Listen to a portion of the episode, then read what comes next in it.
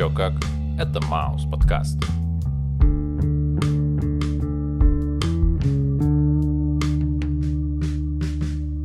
Привет, чувак. Йоу, Как твои дела?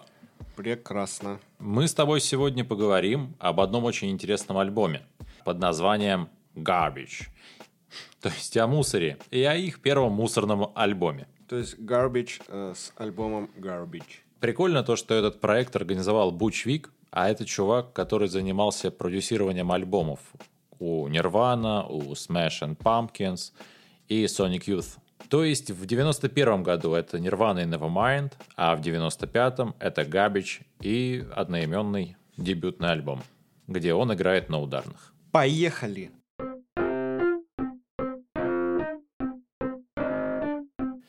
Первый трек у нас с тобой называется «Super Vixen». Это провокационная песня, в которой слушателю предлагают внимательно послушать с камнем во рту, ну, то есть, чтобы он не мог ничего говорить. Причем, кстати, мне кажется, то, что здесь подразумевается не столько камень, сколько кляп. Дальше по тексту нам предлагают создать новую религиозную идею, то есть некий культ некой женщины. Ну, или культ вокруг группы, быть может. Потому что это самый первый альбом этой группы, и это самая первая песня на этом альбоме. А потом в аутро нам предлагают «Bow down to me», то есть «склонись передо мной». И для меня, так как это вокалистка, соответственно, она женщина, а соответственно передо мной она встает в неком таком образе женщины в кожаных штанах, кожаном топе и э, полеткой в руках. Ну да, и песня-то, собственно, про какую-то суперстерву. Изначально я подумал, что это, знаешь, наверное, может быть аллегория на поп-культуру тех времен, когда... Ну, слушай, нет, БДСМ, мне кажется, появилась потом, уже после. А возможно, все-таки 90-е годы права феминисток начали отстаивать сильнее. Вообще интересно то, что сама по себе группа, когда искала вокалистку, мне кажется, то, что они пытались найти женщину, которая достаточно смело говорит, чтобы понравиться женской аудитории, и достаточно симпатичной, чтобы мужчины интересовались ею перед сном. Давай так я скажу. Я понял. Не, но тем не менее речь идет о сильной женщине, знаешь, которая вроде и плютку, и плютку, и плетку может в руку взять, и в рот, если что, плюнуть. Ну и да, наверное, культ идет даже, наверное, не вокруг группы, а вокруг женщины. То Ну, есть в вокалистке? Да, я думаю, все-таки речь идет о вокалистке, но вообще вся вот эта э, история с сильными женщинами, не хотелось бы мне глубоко в это вникать, потому что меня это вообще не привлекает. Не переживай, ты не будешь в нее глубоко вникать. Это она. А, это она вовлечется в меня. Следующая песня называется Queer. И э, если первый трек был про сильную независимую женщину, которая э, даст фору любому мужчине, э, имея плетку в руке, то этот трек про человека, ну, знаешь, Про странного человека? про странного, ну, если вдаваться в подробности, то про человека, чья гендерная принадлежность не принадлежит ни одному из привычных нам гендеров. То есть там все супер сложно. Есть даже квир-культура, где люди делятся своими впечатлениями о том, как они, кем они себя чувствуют.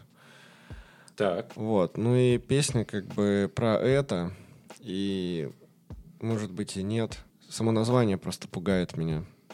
А, а чем оно тебя пугает? Не знаю, просто это слишком какие-то провокационные темы. Возможно, я тот еще ханжа и живу в прошлом. Хотя песня-то как бы старше меня. Ну, возможно, возможно. А еще у меня есть ощущение того, что продолжается линия из первой песни. То есть вся та же самая нарочито вычурная сексуальность, вся та же самая нарочито вычурная смелость, которая будет привлекать и тех, и других. И в этом смысле квир-персона, как я понимаю, она находится где-то посередине. Вот, а по тексту, мне кажется, то, что в первом куплете она может сделать мой разум слегка грязным и снимет мой жесткий панцирь, а потом посмотрит, что можно найти внутри. А во втором куплете она уже продолжает свой рассказ тем, что ей платят за то, чтобы она показала свои навыки, где она сможет научить меня любить боль как отца и как сына. Я просто думаю, что это супер провокация, и Мы не должны на это обращать внимание сильно большого, потому что музыка прикольная на самом деле. Ну, по- как по мне. Вообще, если в голове сложно представить образ такой женщины, э, есть замечательный фильм, он называется «Евротур». И там про ребят, которые приехали в Европу. Э, В общем, там будет такая женщина. Очень интересная.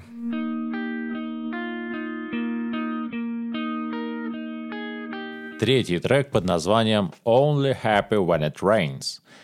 Это как будто про некий образ такого туманно обреченного человека. Ну, то есть это словно некий герой, очень похожий на Курта Кобейна.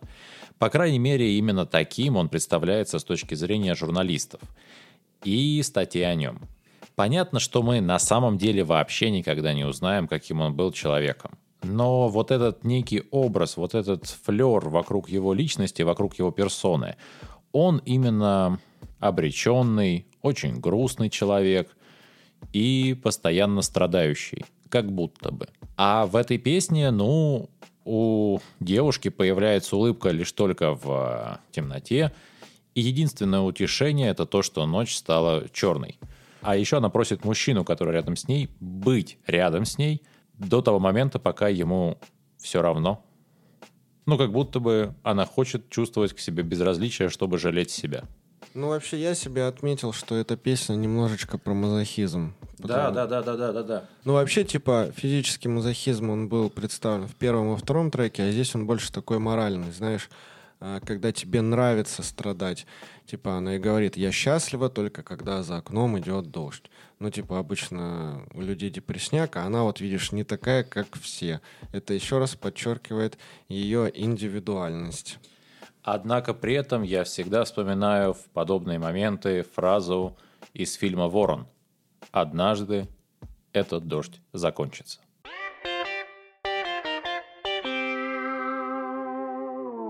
Четвертая песня называется As Heaven is a White.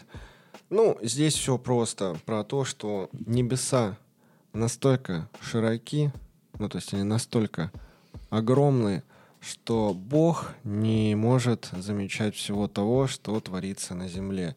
И здесь песня... Кстати, здесь, в этой песне, я не увидел никакого сексуального подтекста, а скорее про обреченность. Потому что кто, если не Бог, будет заниматься вопросом справедливости? Уж точно не люди. А если он не видит, соответственно, что может пойти не так? Да все может пойти не так. А мне кажется, то, что этот трек про чистую нефильтрованную злобу, так я скажу. И наше подружание обращается к человеку, который уже не сможет сказать хоть что-то, что его бы освободило от ответственности за неизвестные проступки. Хотя, возможно, за сказанные лишние слова. Так как в одном из э, моментов в тексте она говорит, чтобы он забрал свои слова обратно. И, возможно, дело все в этом. Но если она так сильно злится лишь только из-за слов, э, я боюсь представить, что было бы с человеком, если бы он что-то сделал. Главное, что есть в этой песне, как по мне, так это очень модное, современное и актуальное на то время трип-хоп звучание всей песни. И вообще большое количество сэмплов было использовано на альбоме, что меня достаточно сильно привлекает. Тебе как? Мне норм. Пятый трек под названием Not My Idea. Лучшая песня на данном этапе, если мы спускаемся от первой к последней песне. Для меня в этом треке смешано очень много стилей исполнения текста.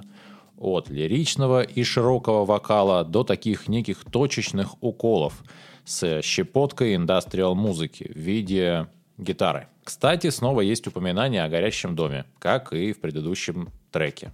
Словно завеса может приоткрыться, и мы наконец-таки узнаем, что же там произошло.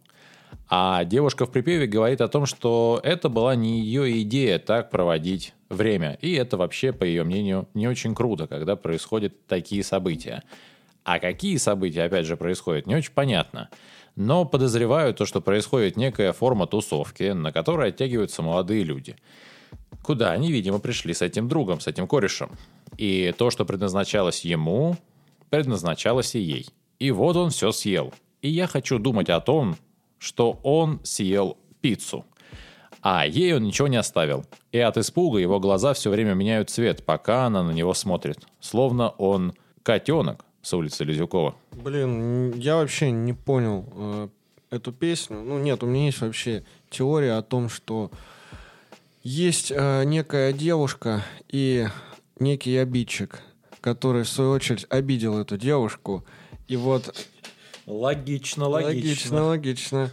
Вот. И, значит, она не из числа робких. Мы как бы послушали предыдущие песни и знаем, на что она способна. И теперь, когда он не ожидает, все, что ему остается, это лишь смотреть на то, как горит его собственный дом. Ну, мы уже как бы поняли, кто его поджег. Конечно же, это она. И, типа, она счастлива, он в шоке. И я думаю, как-то вот так. Вообще, с точки зрения криминалистики, если мне ничего не изменяет, то поджоги совершают будущие насильники. И следующая песня называется «A Stroke of Luck». Ну, типа, знаешь, такая супер счастливая случайность. Хотя я вообще не понимаю, при чем здесь такое название. Потому что, как я понял, песня либо о пришествии какого-то мужчины, который, вот знаешь, подошел, все, она сразу остепенилась, он как будто бы окутал ее, и она целиком и полностью в его власти. Он ее приструнил? Да, ну знаешь, только одним своим видом. И она уже всецело морально готова подчиниться. Я знаю, кто он. Это борец. Возможно.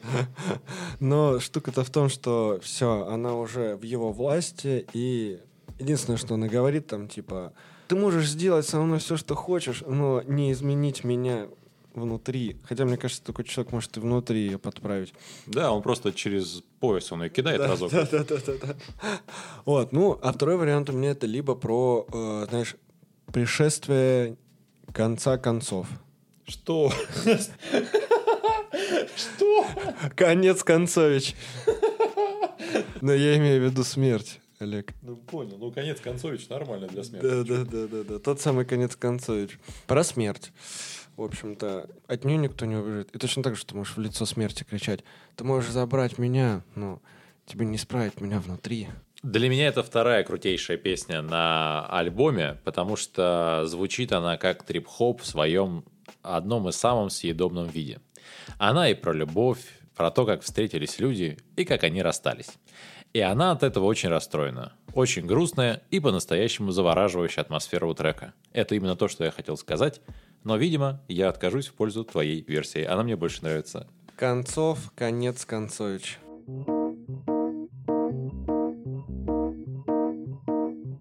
Седьмой трек под названием «Воу». И переводится это как «клятва». Я не очень, честно говоря, понял, в чем конкретно она клянется, но создается впечатление, что ей нравится, что происходит. А то есть тут как бы и про ментальную зависимость от мужчины, и про то, что героиня любит эти отношения из-за того, что в них есть некая форма насилия. Образы, которые она и при этом использует, это Жанна Дарк, что возвращается каждый раз к двери этого мужчины. А второй образ – это «Ты распял меня, но я снова в твоей постели, как Иисус Христос, вернувшийся из мертвых». А в общем и целом кажется, что клятва заключается в том, что она больше не попадет в такие отношения. А музыка и упругая, и решительная. В общем, мне ничего. Ну, не знаю. А, я вообще снова увидел это все в своих красках. Два варианта. Первое. Это клятва, ну, знаешь, возможно, даже не о клятве дело, а о неком договоре. Как помнишь 50 оттенков серого, когда а, у них у меня было стоп-слово? Но мое увлечение специфичное. Да, да, да, да, да, типа что-то такое там было. Ну, штука в том, что там еще и был про цвет. В общем, первый вариант это песня про БДСМ. Вот. И у них есть клятва, что что бы она ни говорила, он там по истечении какого-то времени не остановится. Он об этом не расскажет ее маме. А второй вариант — это если мы обратимся к моей теории, что в прошлой песне она умерла, то здесь про песня про мстительный дух этой женщины. Ну, типа, знаешь, ей дали клятву, не сдержали ее, она умерла, но была очень расстроена, когда узнала, что клятву не выполнили. Не знаю, что там за клятва, ну, наверное, что-то серьезное. Ну, в общем, она пришла мстить этому мужчине. И снова образ сильной женщины и подонка мужика.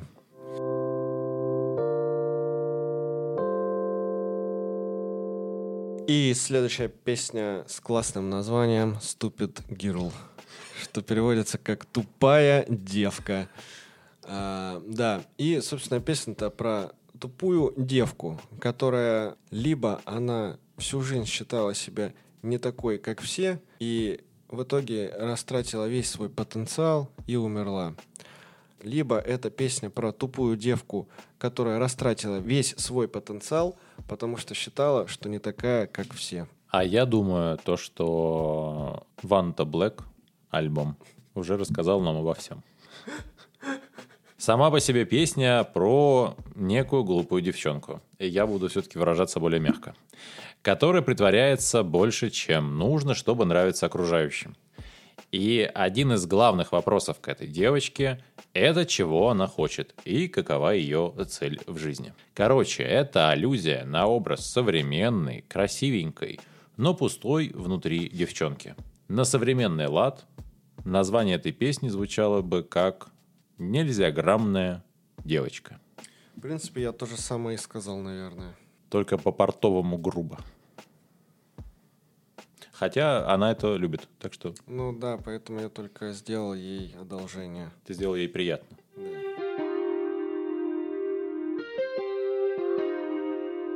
Девятый трек под названием Dog New Tricks. Вспоминается пословица «Нельзя старую собаку научить новым трюкам». А в песне раскрывается сама суть общества, в которой люди из поколения в поколение пытаются адаптироваться к окружающим людям, к окружающим их проблемам. И они пытаются то обманывать, то пытаются становиться лжепророками для кого-то. Иными словами, делают из простых предложений какие-то очень заумные, выдавая их за суперглубокие истины. И как у собак, каждая делает определенный трюк со своими особенностями. Также и у людей Каждый по-своему врет, пытаясь достичь исключительно своих целей. Нет, я считаю, что песня про газлайтинг в самом чистом и искреннем его виде, потому что речь идет о женщине, которая стала жертвой. Но, как мы уже поняли, ей это нравится. У нее этом суть. Здесь все-таки как бы про того самого мужчину, про того самого пса с его новыми собачьими трюками, которые он придумал. И про подмену воспоминаний. То есть даже когда такого не было, он мне говорил, нет, малышка, глупенькая, было такое, было, и я помню. И он такой, ну нет, такого не было. А он-то сильный мужчина, а она-то слабая женщина, и она ничего не может сделать, она не может никак скрыться. Приходится терпеть. В общем, песня про э, заводчика и подручного, или кто это? Я уже второй выпуск подряд буду делать. Руф, руф.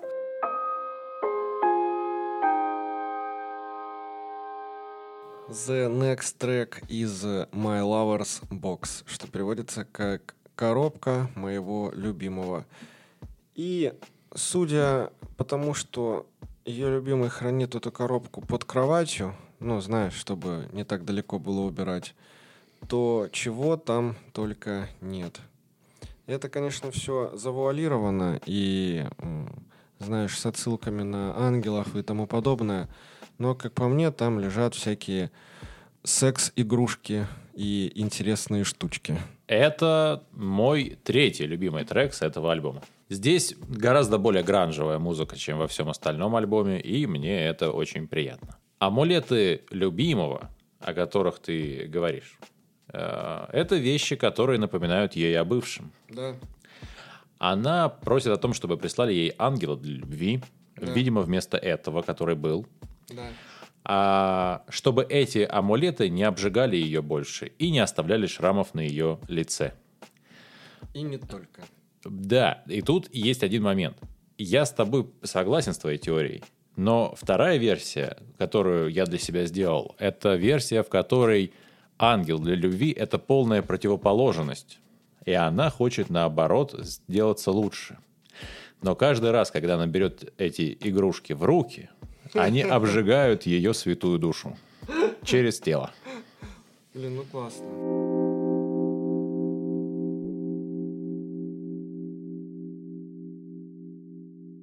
Одиннадцатый трек под названием «Fix Me Now». Только одна появилась ассоциация по отношению к этой песне. Эта песня IT-специалисту от поломанной программы, где она просит, чтобы новый возлюбленный ее спас в моральном и физическом смысле, а точнее ее починил. И для меня это bring me to life, как говорится. Ну, мне кажется, это очень откровенная песня, где она признается, что да, вот я действительно немножечко поехавшая в каком-то там плане. Так подожди, она в прошлом треке просит, чтобы для нее спустился ангел, а теперь она ему говорит о том, что Да, почини меня, да, исправь да, меня. Да, исправь меня. И он э, берет э, плетку и исправляет. И исправляет ее. Потому что по-другому она не понимает.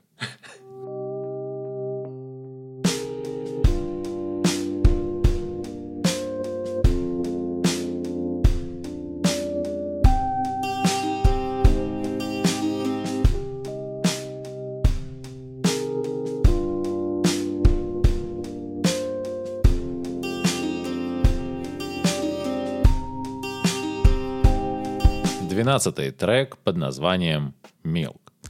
Это достаточно популярная песня и очень крутая. Но возможно, что я как слушатель отношусь к ней крайне сдержанно, по причине того, что она мне так сильно уже надоела за время своего существования, что единственное место, где я ее спокойно мог бы воспринять, это как саундтрек к программе «Жди меня». Но помимо некого юмора в моей голове, еще появляется мысль о том, что трек про супертрадиционные ценности.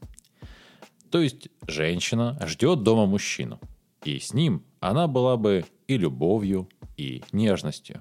При этом без него она страдает. При этом сама песня фактически баллада. И единственная баллада на этом альбоме. Круто. Но не обошлось тут и без интересных выражений.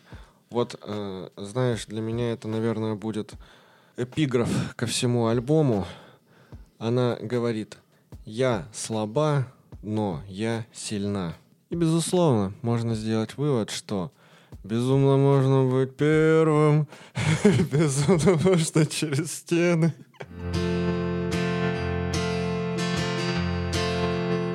Хосе. По утверждению Джейсона Стэтхэма, если соседка пришла за солью, возможно, ей потребуется еще и перец.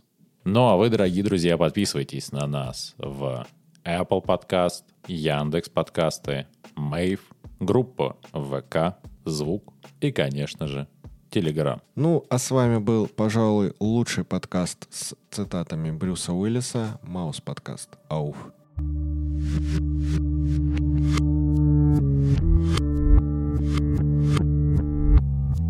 Akrams Muhammed de Karkoş.